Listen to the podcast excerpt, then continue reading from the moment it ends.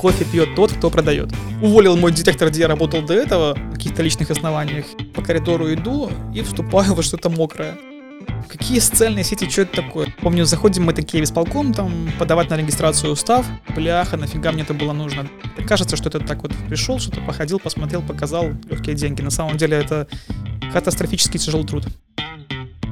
Всем привет, это подкаст «Прибыльные дельцы», подкаст, который создает команда WebDead. И у нас в гостях эксперт рынка недвижимости Тукин Николай. Привет, Коля. Привет. Расскажи, наверное, очень коротко о себе. Я лично с тобой знаком, по сути, только заочно, видя посты в Инстаграме и видео на Ютубе. Ну, а наши гости, скорее всего, что даже, может быть, и не видели, но всегда можно прогуглить. Уже приятно. Понятно, что тема недвижимости, она такая довольно узкая, поэтому вероятность, что меня кто-то знает из обычных людей, она крайне низкая. Меня зовут Николай. Всю свою жизнь сознательную работаю в сфере недвижимости. Я закончил университет и попал сразу в агентство недвижимости, хотя до этого даже не знал, что есть такая сфера деятельности. Более 15 лет занимаюсь тем, что помогаю людям продавать, покупать недвижимость, ну и все, что с этим связано. Работаю я в городе Бресте, сейчас у нас уже есть офисы в Минске, Гродно, Пинске. Пытаемся так расти и осваивать рынки не только Бреста, но и всей остальной страны. Последние, наверное, года полтора стал заниматься таким типа блогерством. Открыл свой YouTube-канал, сейчас телеграм-канал, то есть превращаемся в такого типа медийного специалиста. Поэтому, кому интересно, можете загуглить в Телеграме Викидом, либо в YouTube Викидом. Класс. Там будет все о рынке недвижимости. Либо в видеоформате, либо в текстовом.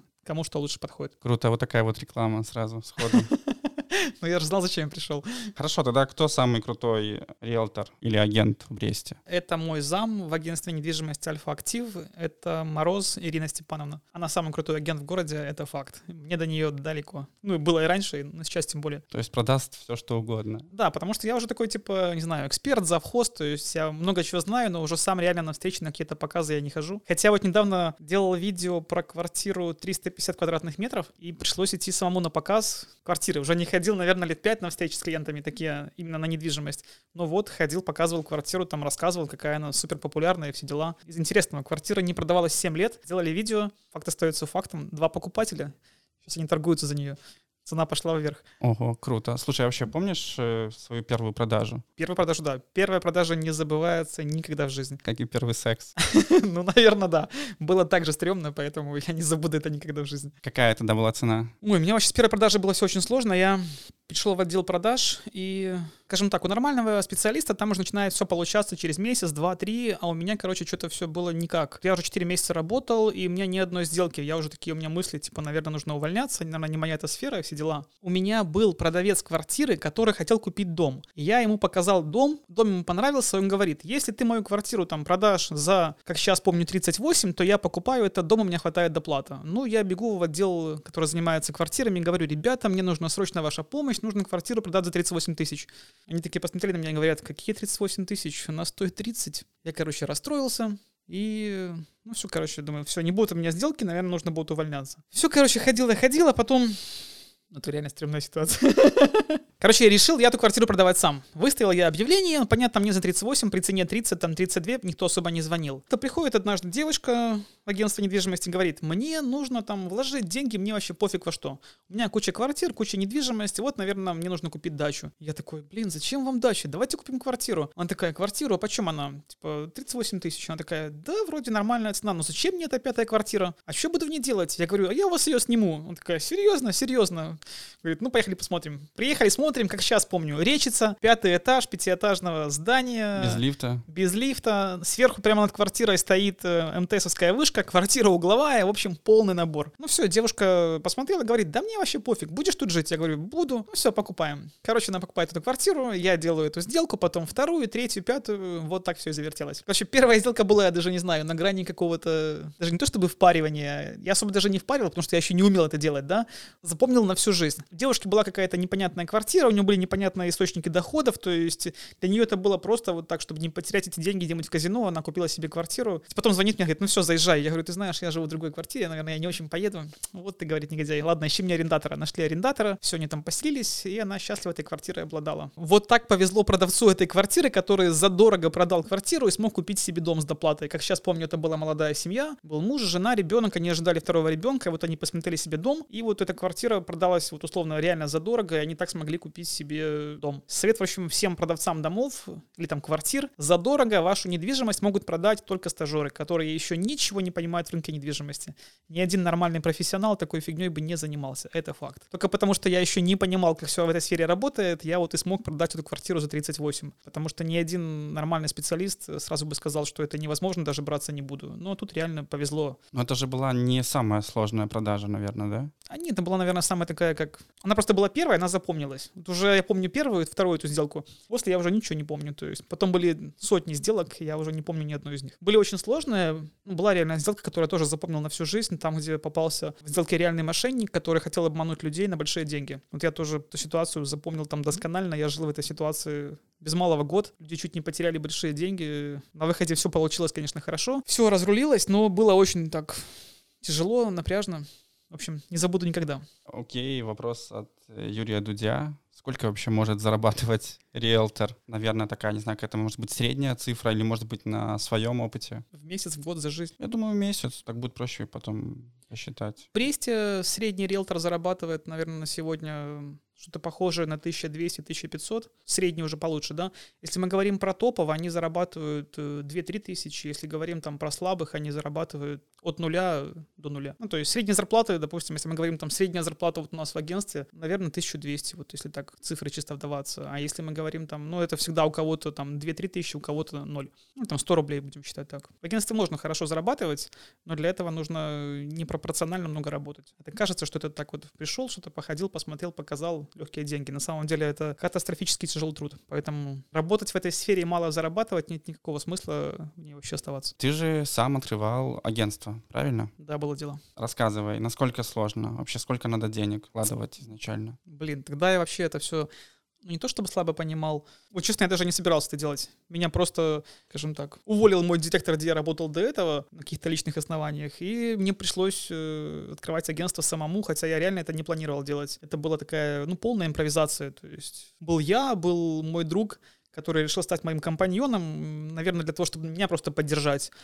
Ну, я даже сейчас не могу вспомнить. Мне кажется, что что-то похожее на тысяч, наверное, 15 долларов пришлось вложить, вот, наверное, в течение первого года, чтобы это все начало работать. Примерно На что вот, вот эти деньги уходят? Ну, это в первую очередь, конечно, это аренда, это какие-то там компьютеры, столы, какие-то зарплаты людям, которые еще их не зарабатывают, там налоги. То есть, ну, оно все сразу нельзя было как-то так. В любом случае, у вас будут накладные расходы, поэтому, если вы хотите открыть агентство недвижимости, у вас там в кармане 100 долларов, ну, это бессмыслица полная. Поэтому точка входа, она не очень большая, но и не совсем там маленькая. Тут за 500 долларов бизнес не открыть, это факт. Поэтому, чтобы иметь какую-то гарантию, что ли, подушку безопасности, нужно заходить сюда, имея хотя бы вот хотя бы такие минимальные цифры.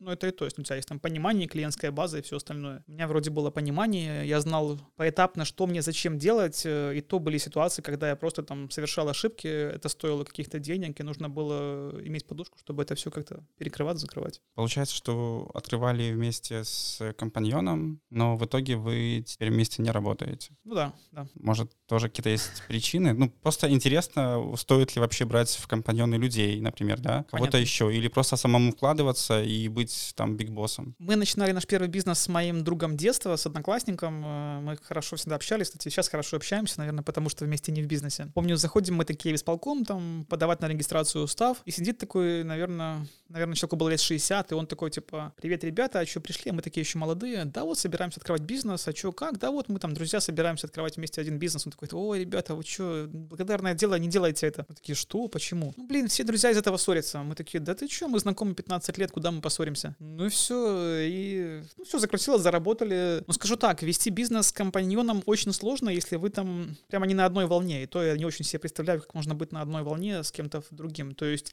либо вы не реализуете часть своих идей, э, и вы очень компромиссный человек, э, либо у вас ничего не получится, это факт. То есть я для себя понял, что мне сложно вот вести с кем-то бизнес совместно. Наверное, у меня, не знаю, сложный характер, какие-то свои особенные цели, но сочувствую моему компаньону. И так он очень долго со мной пробыл в одной лодке. Ну все хорошо, мы там разошлись, э, думаю, никто не в накладе. До сих пор мы лучшие друзья, поэтому, наверное, мы поэтому и сохранили дружбу, что решили дальше не продолжать вместе. Но за это вообще он молодец. Зовут его Александр. Было правильное решение, хотя я тогда это не очень понимал. Сейчас я понимаю, что нужно было делать это однозначно. Тем более, если, знаете, как если вы, может, из одной темы, там, а если вы там немножко разные, там, вот я, допустим, был из недвижимости, он был айтишником, и нам было сложно найти какое-то общее соприкосновение. Мы по-разному смотрели на одни и те же вещи. Ну, то есть это, в принципе, нормально. То есть два взрослых человека даже там, даже из одной сферы будут по-разному смотреть на одни и те же вещи, там, даже говоря одни и те же слова. Поэтому мы себе по-разному все представляем. И совпасть в представлении с кем-то вторым, ну, это крайне сложно. Поэтому либо кто-то один уступает второму и так постоянно, либо это ненадолго я знаю, что больше я ни с кем бизнес открывать совместно не буду. Там, брать себе инвестора, да, но чтобы кто-то влиял на мое решение, там, ну, точно нет. Очень просто бережем, не знаю, а, родственников, друзей и не делаем с ними бизнес. Это сто процентов. Но на это все попадаются, все открывают бизнес, берут туда каких-то друзей, знакомых, родственников, компаньоны.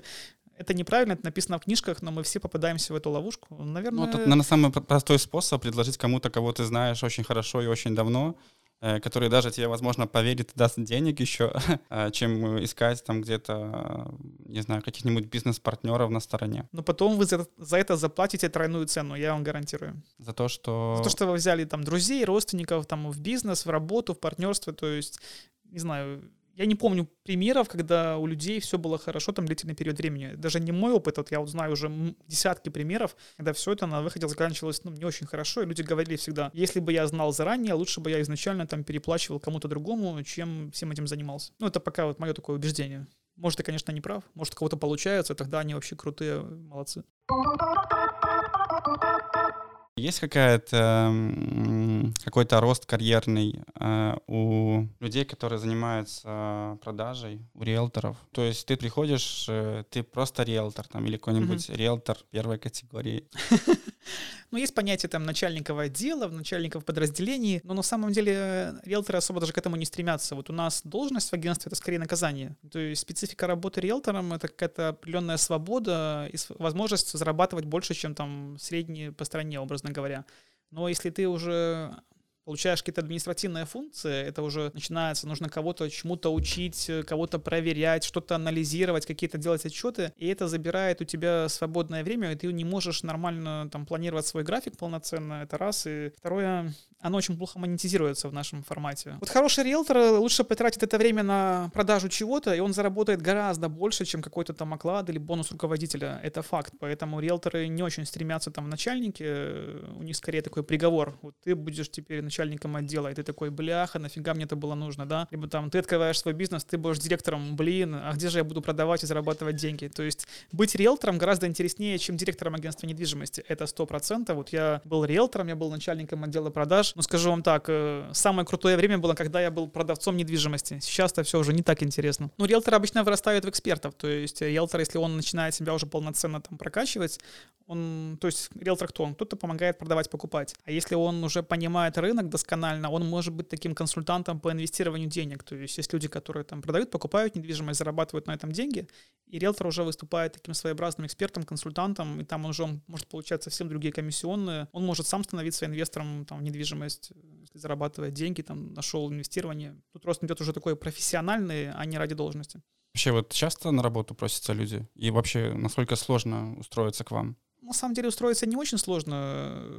Но опять, как правильно сказать, это очень такой серьезный отсев, э, с одной стороны, с нашей стороны, с другой стороны, когда я популярно объясняю людям, как, что нужно делать, какие обязанности, что будет представлять себя работа, так многие просто выпадают в осадок. Они сначала приходят в офис, у нас там, блин, офис в центре города, все круто, чай, кофе, блин, все красиво, а потом, когда я начинаю объяснять... Кофе бесплатно, правильно? Есть холодильничек там, где молочко какое-нибудь. Есть такая поговорка печеньки. среди риэлторов, кофе пьет тот, кто продает. Это факт. Поэтому скажу так, э, на выходе, если мы, допустим, берем себе на работу 10 новичков, на выходе остается только один. То есть система отбора с одной стороны раз, и такая, э, на самом деле, тяжелая работа. Остаются только те, кто там, не знаю, хотел, мечтал, сумасшедшей мотивации. То есть это тяжелая работа, особенно для, там, если начинаешь только работать, или ты не сталкивался никогда с таким тяжелым эмоциональным фоном. Поэтому риэлтором быть нелегко, и по статистике из 10 стажеров выживает только один, который остается дальше в сфере, развивается и имеет шанс там стать специалистом, инвестором, консультантом. Почему вообще в крупных агентствах Минска максимум 400 объектов, а вот в Бресте под тысячу. И вообще вся страна, она работает на эксклюзивных договорах. Что это означает? Если я продавец недвижимости и хочу заключить договор с агентством недвижимости, я заключаю с каким-то одним конкретным агентством. Я выбираю себе агентство, и оно будет заниматься там, помощью мне в продаже. Э, в Бресте обратная ситуация. В Бресте клиент может заключать договора чуть ли не со всеми агентствами города. Это называется неэксклюзивная система. То есть на самом деле законодательство написано так немножко неоднозначно и не совсем понятно, как правильно работать, так либо так. Когда, допустим, клиент заключает договор э, с одним агентством недвижимости, для агентства это, конечно, однозначно плюс. Ну, то есть агентство уже виртуально считает комиссионные, которые оно может заработать. У него есть какая-то своеобразная гарантия, там, рано или поздно эта квартира, дом продастся, и мы заработаем, да. Если мы говорим про брестскую систему, когда она не эксклюзивная, когда занимаешься квартирой ты и еще пять агентств, ты понимаешь, вероятность того, что ты закроешь сделку, она в пять раз меньше. То есть есть конкуренция. Поэтому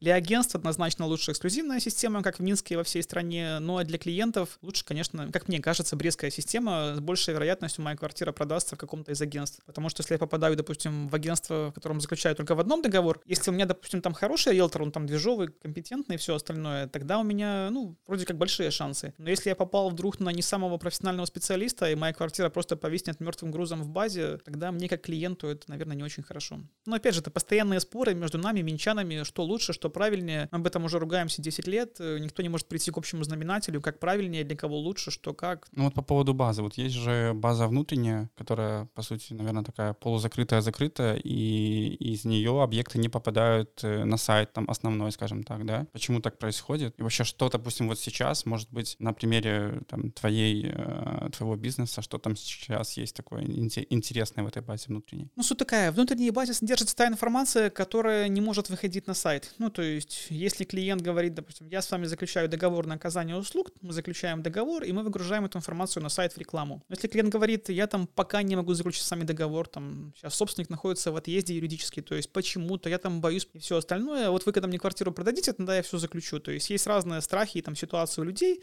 и тогда эти объекты находятся во внутренней базе, и агентство сначала предлагает те объекты, которые у нас на сайте находятся, а уже потом те, которые во внутренней базе. Это не означает, что есть какая-то внутренняя супербаза, где есть какие-то невероятные объекты там по смешным ценам. Такого не бывает. Это все сказки прошлых лет, что есть какие-то супербазы, в которых есть квартиры дешевле в два раза, чем на рынке. А если говорить про какие-то объекты, которые сейчас, э, да, в принципе, наверное, и раньше продавались э, и продаются за один рубль, вообще стоит ли? Есть такое понятие чемодан без ручки, да? Поэтому, когда вы слышите, что что-то продается за один рубль, э, всегда нужно понимать, что будет дальше в этой истории. То есть, если мы, допустим, покупаем какой-то дворец, э, который необходимо там привести в соответствие, реконструировать, вы просто не представляете, что значит заниматься реконструкцией здания, которое является историко-культурной ценностью. Вот, допустим, я этим занимался несколько раз, скажу вам так, это, это просто катастрофа. Согласовывается все это в Минске, там, условно, какие-нибудь замминистра, с которым нельзя встретиться, увидеться, поговорить, у которого есть нормативка, которую никто не знает. То есть, скажу так, если вы в этом не варитесь, не профессионал, ну, то вы можете покупать за 1 рубль, за 0 рублей, дальше не будет ничего по этой ситуации хорошего. То есть непредсказуемая сумма дополнительных вложений и самое главное сложности в плане там документальном. То есть нужно все это понимать, разбираться, знать. Э, потом вы закопаете, ну, не знаю, миллион долларов, который будет даже не видно, и в итоге что-нибудь нарушите, у вас это заберут. То есть такие вещи должны покупать только профессионалы, которые точно знают, что будет дальше. А если я вот там увидел классный объект за 1 рубль, пойду куплю, нужно читать дальше, что будет мелким шрифтом написано. Обычно никто не читает, а потом такие, вау, все классно, мы попали. Ну, типа шкурка выделки не стоит, поэтому... Ну, если вы не понимаете темы, не понимаете сферы, не понимаете, зачем вы это делаете, ну, тогда не стоит, наверное, даже про это и думать. А если у вас нет еще и денег... Или идей, где взять деньги? Скажем так, деньги уже, наверное, никто никому просто так не дает. Деньги даются профессионалам под серьезные идеи, под бизнес-планы, а вот так, что здрасте, у меня есть классная тема, ну, либо супер-пупер идея, но вообще в этой стране, стране к стартапам относятся так, мне кажется, настороженно, и даже стартапам, которые связаны с какой-то там материальной ценностью, с той же недвижимостью. Я уже знаю кучу примеров, когда там не доказать нашим предпринимателям, там, инвесторам, что это может стать темой. Даже мне сложно доказать. Я представляю, если вы там не из сферы, и там говорите, хочу вот инвестировать туда-то, такие-то деньги, окупаемость, э, монетизация всего этого. Я не очень представляю, как кто-то, не понимая этого всего, будет объяснять кому-то с деньгами, что их нужно туда вложить. Ну, скорее всего, это закончится печально, вы потеряете эти деньги, потом еще будете отвечать перед условным инвестором, в худшем случае для вас, куда делись деньги. Вопрос как э, к руководителю и человеку с очень большим опытом в продажах. Что больше всего бесит в этой сфере? Меня на сегодняшний день бесит э, то, как устроен рынок, в том плане, что у нас э, рынок риэлторских услуг, он очень такой непрозрачный. Очень мало агентств в стране работают там по закону, в белую. Большинство коллег работает как-то не совсем правильно, в серую, там, не заключают договора, не проводят чеки. У людей нет потом гарантий каких-то, какие-то есть серые, черные маклеры, которые постоянно впадают в какие-то истории, и потом тебя начинают с ними сравнивать. Вот все там слышали истории черный риэлтор, черный риэлтор. То есть нет ничего общего между легально работающим агентством и этим черным риэлтором. Это какой-то мошенник, который попытался у кого-то забрать эту недвижимость, да? Ну, то есть это просто обычный бандит а потом летает какая-то непонятная статья в интернете, черные риэлторы там кого-то отжали, куда-то отселили, и потом начинают сквозь эту призму смотреть на тебя. Ну, то есть у нас с этим не очень борются на, на самом деле, поэтому лично меня напрягает вот это как руководителя. Последние, наверное, лет пять каких-то тенденций в этом плане особо нет. Сфера такая довольно сложная для понимания и восприятия. Допустим, там условные чиновники, они не очень там погружены в это все. Мне кажется, они просто не до конца понимают, как все работает, поэтому каких-то действий, направленных против всего этого, ну, реально нет. Меня лично бесит вот это. Вот если бы там, допустим, я бы эту сферу привел в соответствие, там, не знаю, за два месяца. Все было бы, работало бы правильно, легально, приносило бы сумасшедшие налоги государства, и были бы гарантии у людей. Пока на это нет какой-то воли, не знаю, чиновников, политической, пока это просто никому не надо. Есть более важные сферы, как мне кажется, которыми там занимаются, а до этого просто пока ни у кого не дошли ни руки, ни ноги. Ну, тем более разобраться в этом всем очень сложно, понять это все, поэтому... Ну, можно всегда воспользоваться помощью специалистов изнутри, из сферы. Ну, мне кажется, наш э, аппарат к этому относится не очень там хорошо. Какая-то связь между чиновниками и бизнесом, она очень такая слабая в последнее время, поэтому... Да, просто они еще не подумали о том, что вы можете зарабатывать очень большие деньги, и с вас можно брать еще какие-то налоги. Да не с нас, мы платим так очень большие налоги, но есть там конкуренты, коллеги, которые вообще ничего не платят, и работают. Вот, понятно, их время от времени там ловят, сажают, но это все глупость какая-то. В 21 веке никто не должен никого ловить. Должны быть такие условия созданы, чтобы нельзя было нарушать закон. Вот и все. Ну, чтобы потом хороших с плохими не сравнивали. Вот и все. Мне, допустим, не жалко там, что ну, кто-то зарабатывает больше, чем я, да бог с ним, да. Главное, чтобы потом на меня не ложилась его там плохая репутация. Вот. В самом начале ты прорекламировал бесплатно свой YouTube-канал. Вообще, как пришла идея создавать YouTube-канал? Потому что я так понимаю, что в Бресте он чуть ли не единственный, если вообще не единственный. Это все, наверное, мои специалисты рекламного отдела. Мне кажется, я сейчас уже даже сложно вспомнить, как это все начиналось. Но вот у нас в отделе есть там агенты, которые занимаются продажей, риэлторы, которые занимаются документами, и есть специалисты, которые занимаются рекламой. То есть мы их называем рекламщик, рекламный отдел приходят ко мне и говорят, надо становиться более современными, развиваться. Все, уходим в YouTube. Я такой, типа, чё, а что это такое? Ну вот социальные сети, а я такой, ну, из 90-х, да, какие социальные сети, что это такое? И вот давай мне объяснять, вот Инстаграм, вот Контакт, вот Ютуб.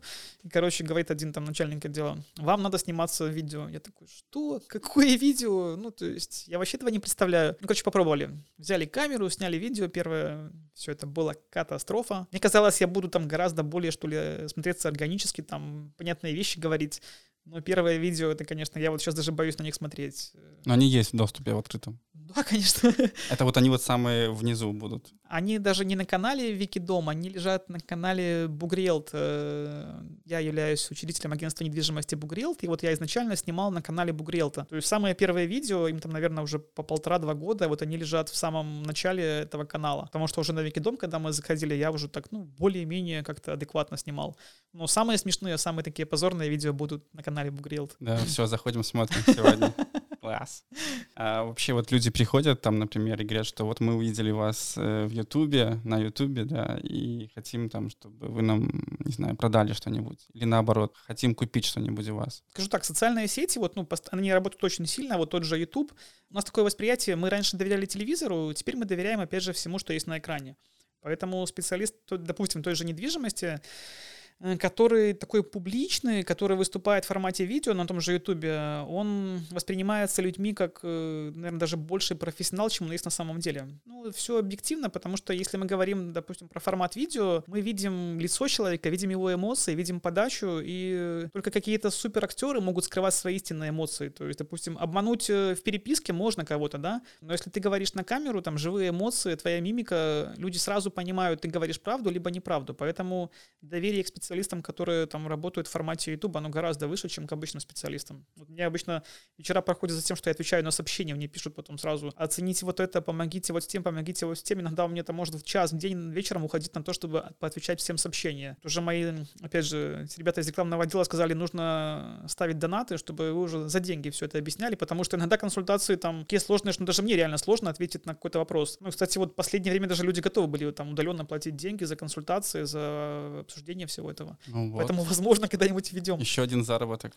Вид заработка. Ну, пока это просто такое хобби, я даже не знаю. У нас есть определенная цель, зачем мы это делаем? Ну, то есть для развития такой специальной платформы в сфере недвижимости. То есть YouTube может быть таким как лицом, что ли. Понятно, что есть люди, которые даже узнают уже на улице, там говорят, что классный канал и все остальное. Есть, которым это очень не нравится, я точно знаю, там все застройщики города уже готовы там, меня разорвать за этот YouTube канал. Там я иногда рассказываю честные вещи там про застройку, про качество и все остальное. То есть людей, которые в этой сфере работают профессионально, там особенно застройщики, которым это не нравится все, скажем так, это очень много уже. Я даже не думал, что будет такая вот негативная реакция со стороны профессионалов рынка недвижимости. Даже те же риэлторы иногда говорят, что ты там за глупости наговорил. Там рынок будет падать, а кто будет квартиры покупать? Говорит, что будет расти. Так он же будет падать. Нам выгодно, чтобы он рос, поэтому говорит, что будет расти. Я такой, не-не, подождите, YouTube, это про правду. Тогда у меня сразу два вопроса. Первый, самый качественный и крутой застройщик в Бресте, который работает? А такие есть? Отлично. Второй вопрос. А, по поводу рынка говорили, что 2021 год будет очень сложным, а, и политические события, и коронавирус, и это все смешалось, и рынок будет падать. Но на самом деле, как я понимаю, опять же, посмотрев твои чудесные ролики, рынок как бы прям даже очень неплохо себя ведет. Нет, он ведет себя, смотря с чем сравнивать. Если, допустим, мы сравниваем вот такой интервал, берем март 2020 года, берем сейчас, август 2020, э, да, прошло, получается, полтора года. Вот за полтора года у нас недвижимость, то есть почему я говорю март, март 2020 года это был пик э, стоимости недвижимости в стране. Вот в Минске цена квадратного метра в это время была 1450 долларов за квадратный метр. Спустя полтора года на сегодня она уже 1250 долларов за квадратный метр. Вот 20, 200 долларов э, рынок Минска потерял за полтора года. Рынок Бреста потерял, э, ну, примерно долларов, наверное, 80 на квадрате. Ну, то есть это меньше, чем в Минске, но это тоже там без малого 8% стоимости. Поэтому рынок падает, но очень-очень медленно, и обычным людям это реально незаметно. Ну, то есть это видит, допустим, профессионал, который там сравнивает за полгода большую статистику и так далее. А если мы смотрим там на объявления, то это не очень заметно, и тем более у нас же постоянно новости какие. Все будет дорожать, там стройматериалы да, дорожают, да, да, хороших квартир больше нет, бензин дорожает. В общем, разбирайте все квартиры, потому что завтра будет дороже. На самом деле все это какой-то бред между нами, да? Что дорожать не может в этих условиях, поэтому застройщикам, строителям, там, риэлторам выгодно, чтобы все дорожало. На растущем рынке проще зарабатывать. А говорить честно, что рынок, скорее всего, будет падать, ну, никому это не надо, невыгодно, поэтому за это меня не очень любят все остальные, когда я говорю, что мне кажется, кажется, что рынок будет проседать. Хотя, может, я ошибаюсь, а они правы. Я что-то не понимаю. Есть какие-то фишки, когда ты показываешь квартиры? Твои личные, либо, может быть, у вас э, в компании есть что-нибудь такое, что прям отличало бы вас, может быть, от, от остальных, или чтобы э, удивляло тех, кто хочет покупать квартиру а нет, или дом? Показ это не какое-то волшебное действие. Вот, допустим, всем кажется, что он приходит, профессионал-риэлтор на показ, называет там какие-то волшебные слова, и бах, вот она там продажа, сделка и все остальное. На показе риэлтор должен вести себя максимально естественно и не мешать э, там покупателю квартиру посмотреть, продавцу ее показать. Понятно, бывают разные истории, ситуации, поэтому я всегда учу как. Нужно быть э, максимально в формате поведения вашего покупателя. То есть э, вот если покупателю нужно время побыть в квартире больше, либо там меньше, нужно всегда ориентироваться на него. Что такое показ? Показ — это время, когда покупатель, который квартиру смотрит, он пытается себя в этой квартире представить. То есть считается как? Если покупатель смог представить себя в квартире какой-то конкретной, он ее покупает. Если я захожу в квартиру там и смотрю нее и не могу себя в ней представить свою жизнь, я эту квартиру не покупаю. Поэтому я всегда учу агентов там начинающих, когда вы приходите на свои показы, никогда не мешайте там покупателю находиться в квартире столько, сколько ему надо. Потому что есть агенты, которые так, быстренько по квартире пошли, и все, и уходим отсюда, не мешаем продавцам жить. Ну, то есть человек, допустим, быстро просто не сможет представить себя в этой квартире. Вот есть такое условное правило. Скорость мышления человека часто зависит от скорости его речи. Поэтому, если перед вами кто-то, кто там тараторит очень быстро, допустим, как я, да, он очень, может очень быстро представить себя где-то в какой-то квартире, да. А если перед вами тот, кто говорит медленно, понимайте, что ему нужно длительное время, чтобы представить себя в этой квартире. То есть дайте ему походить, возможно, по квартире квартире, сесть там на диван, пообщаться с продавцом, пускай все что угодно расспрашивает. Это его право, не нужно никогда за него принимать решение, там, уходим быстрее, раньше. А вообще на показах есть куча фишек, там, которые позволяют, скажем так, впечатлить одного или второго клиента, но про них, наверное, рассказывать... Ну, хотя... Секреты. Секреты нет, нужно чтобы в квартире всегда горели все лампочки, чтобы были на месте все выключатели, розетки, чтобы помещение было проветрено. Если к вам приходят на показ покупатели в квартиру, всегда проветрите помещение хотя бы там за 15 минут до прихода. Если у вас есть домашние животные, в идеале, чтобы они гуляли где-то в это время на улице. Вот у меня был такой личный пример из жизни. В общем, у меня выстраивается просто огромная цепочка сделок, и вот я иду людям показывать квартиру, и если у меня эту квартиру покупают, тогда у меня совершается очень много сделок сразу. Людям эта квартира по фотографиям очень сильно понравилась. Ну, в общем, я думаю, все, мне кажется, что сделка будет 100%. Нужно уже просто не мешать ничего. Но это была квартира моего коллеги, я сам на этой квартире раньше не был. И вот я уже, как там, чувствуя себя таким профессионалом, самонадеянно, я решил не уточнять по этой квартире ничего. Но смотрю фотографии, понятная мне планировка, я был в похожих квартирах, думаю, чего там пойду квартиру спрашивать? Идем на эту квартиру, короче. Заходим, попадаем в квартиру, и нас встречает просто, ну не просто большая, а просто огромная собака. Ну то есть она когда гавкнула, стало страшно даже мне, хотя я вырос в доме, где есть собака. Ну то есть ситуация, там, какую депрессию впала сразу жена покупателя, даже было страшно представить. Но собака же не шла в комплект с квартирой, да? Или... Собака не шла, ну, скажем так, собака так напугала покупателя потенциального, который уже даже не хотел ничего смотреть.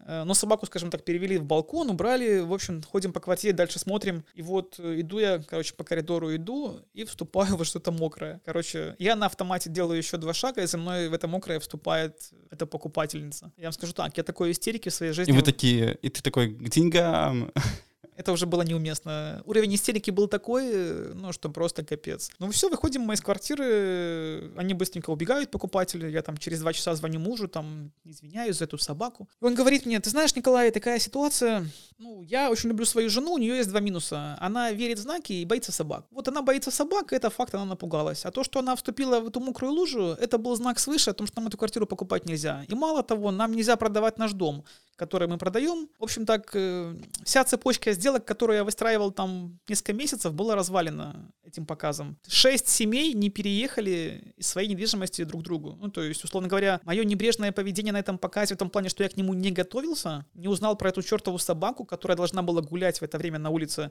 стоило, мне стоило сумасшедших просто комиссионных, назовем это так, но даже дело уже было не в деньгах, просто куча людей не переехала туда, куда себе повыбирали. Ну, то есть, это было для меня такой ну, прямо очень наглядный, понятный урок, что нужно каждому показу очень подробно готовиться, уточнять всю историю квартиры, уточнять, кто в ней живет, какие животные, и которые должны всегда гулять во время показа. Ну, то есть вот я всем на... Я провожу часто обучение для новичков, и всем рассказываю эту ситуацию, чтобы они понимали, что я должен был взять бахилы, и мои покупатели должны были быть обуты в бахилы, это как минимум. Я должен был узнать собаку, и она должна была гулять на улице, это второе правило. Ну, то есть я нарушил два элементарных правила. Хотя я тогда уже был таким риэлтором ну, крутого уровня, на самом деле. Мне так казалось. Но ошибка была просто детская, которая стоила таких серьезных последствий. Может, это есть просто трэш-истории, как, например, там, когда в сериале «Американская история ужаса» продавали дом с э, привидениями, куча привидений. Может быть, есть дом с привидениями в Бресте? Нет, в Бресте есть дома, которые считают, что в них есть какие-то потусторонние силы, это факт. Я сейчас не буду называть эти места, чтобы людям не портить ауру продажную, да, но я знаю, наверное, там с десяток домов, про которые говорят, что там очень плохая аура, там много самоубийств, там есть какие-то привидения. Я сам, понятно, ничего этого не видел, не верю, но то, что это ходит там в риэлторских кругах, и все про эти дома знают, это сто процентов. Поэтому, если задаться целью, спросите этого риэлтора, если вы покупатель, вам однозначно скажут, что раз, два, три, четыре, пять, эти дома, они со своеобразной историей. Даже в таком маленьком и вроде как не очень старом городе, у нас тут нет замков, есть такие истории. Хорошо, тогда, может быть, очень коротко про советы тем, кто хочет покупать дом, либо квартиру, вообще на что обращать внимание в первую очередь? Ну, там, допустим, кроме резеток, это понятно, уже было сказано, да? Когда вы покупаете недвижимость, э, первое правило, которое влияет на ликвидность недвижимости, на ее стоимость, это место, место, еще раз место. То, что вы не сможете уже поменять. Ремонт в квартире, все остальное, это не так важно. Главное место, в котором расположен этот дом. Вы не сможете поменять больше соседей, дом, улицу, подъезды, все остальное. У меня были дома, когда я покупал квартиру, я красил в них подъезды, ну, чтобы там лучше жилось, да но это все не работает. Поэтому всегда обращайте внимание на место. Если вы выбираете какую-то квартиру, никогда не заморачивайтесь особо ремонтом. Когда я покупал квартиру себе, я просто смотрел на объем помещения, допустим, там площадь комнаты и размер окна. То, что я поменять не смогу. А все остальное можно максимально обезличивать, это все уже не работает. Если вы покупаете дом, ну, и вы не понимаете особо в стройке, всегда берем с собой на просмотр этого дома специалиста, который понимает строительной части, потому что, скажу вам так, из всей недвижимости в Бресте, которая продается загородного типа, порядка 70% это недвижимость с очень, скажем, существенными недостатками. Ну, то есть строили непонятно какие строители, непонятно из каких материалов. И иногда есть недвижимость, в которых есть очень серьезные проблемы конструктивного характера, допустим, там трещины в стенах, там фундаментах, которые могут повлечь потом серьезное дополнительное вложение. Если вы про это знали и получили на это скидку, это один разговор. А если вы, не понимая, купили дом, в котором треснула стена, поехала крыша, ну, то есть я видел дома, где стены вообще расходились в разные стороны, ну, поэтому можно на самом деле все исправить или даже снести и построить по-новому, но вы должны это знать, понимать, на что вы соглашаетесь, чтобы случайно не купить там кота в мешке. Поэтому покупать дом самому без строителя нельзя в принципе. Ну, квартиру там меньше нюансов, поэтому смотрим состояние. Ну и опять же, нужно, чтобы был кто-то, кто понимает в ценах. Вот у меня уже есть куча знакомых, которые без меня купили себе недвижимость, а потом оказалось, что они переплатили прям сумасшедшие деньги. У меня один знакомый говорит такой, вот, я выбрал себе здание коммерческое, буду, короче, там открывать фабрику. Я такой, а что за здание? Пока я тебе не скажу, ты же знаешь, возьмешь перепродаж. Я говорю, блин, хочешь не говори, да? Прибегает такой довольный через два месяца, ну все, я купил. Говорю, ну что ты купил? Показывает. В общем, он купил за 400 тысяч то, что у меня в базе стояло 300. То есть я когда говорю, вот смотри, говорю, вот объект, ты можешь пойти на показ, посмотреть его за 300, но ты его уже купил за 400. Ну, то есть э, надо было видеть на его лицо. И таких, кстати, ну, ни один, ни два. Если вы вкладываете сумасшедшие деньги во что-то, то вы должны проконсультироваться и с юристом, и с риэлтором, и со строителем, да с кем угодно. На это нельзя ну, жалеть деньги, на это нельзя жалеть времени, иначе потом возможные последствия будут очень большими это глупо на самом деле. Глупо не консультироваться с профессионалами, принимая решение о покупке недвижимости. Это там даже не телефон, не шоколадка, не машина. Ну, то есть это очень сложная история. Поэтому совет всем. Никогда не принимайте решения спонтанно, эмоционально и без консультации с профессионалами. Ну, очень хороший совет на самом деле. Ну, да, такой честный совет. Я вот тоже, допустим, покупаю недвижимость, всегда советуюсь даже с юристами, хотя я сам юрист по образованию, да, если есть какие-то вопросы, которые мне кажутся вопросами, точно так же я прибегаю к помощи тех же строителей, чтобы мне объяснили, допустим, в этом доме все нормально, либо не очень все нормально. Нормально консультироваться, допустим, если вы болеете, вы ходите к врачу. Это же нормально, нормально. Поэтому тут точно так же. Если вы, если у вас насморк, к к врачу можно не ходить, поэтому там покупать, э, не знаю, наушники можно себе без профессионалов, да. А если у вас воспаление легких, вы там покупаете себе дом, то это уже сложная история. Тут нужно советоваться с врачом, чтобы он вас лечил. Точно так же и здесь. Переходим к Блицу. Можно коротко, можно не очень коротко. Первый этаж или последний? Последний, если есть этаж. YouTube или Instagram? YouTube. Кто лучший сосед? Молодая пара или 75-летняя бабушка? Конечно, бабушка. Почему? У меня сейчас бабушка, она постоянно следит за там, подъездом, чтобы у нас были двери закрыты. Меня вообще не напрягает. Центр или Восток? Конечно, центр. Брест, Минск или Гродно? Однозначно Брест. Идеальная цена квартиры в Бресте. Идеальная? Да, вот сейчас. Ну, средняя цена по рынку на сегодня 700 долларов за метр.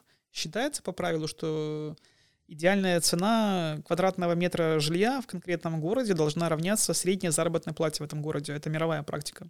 Ну, то есть нормальная. Поэтому если у нас там средняя зарплата 500 долларов, а недвижимость стоит 700, это перекос, это неправильно. Идеально, наверное, должна быть 500 на сегодняшний день, либо там 400, 1200, наверное, средняя заработная плата в Бресте. Вот в идеале цена квадратного метра должна быть тоже 1200. А все, что у нас сейчас, ну, это не очень правильно. Квартира, студия или комнаты?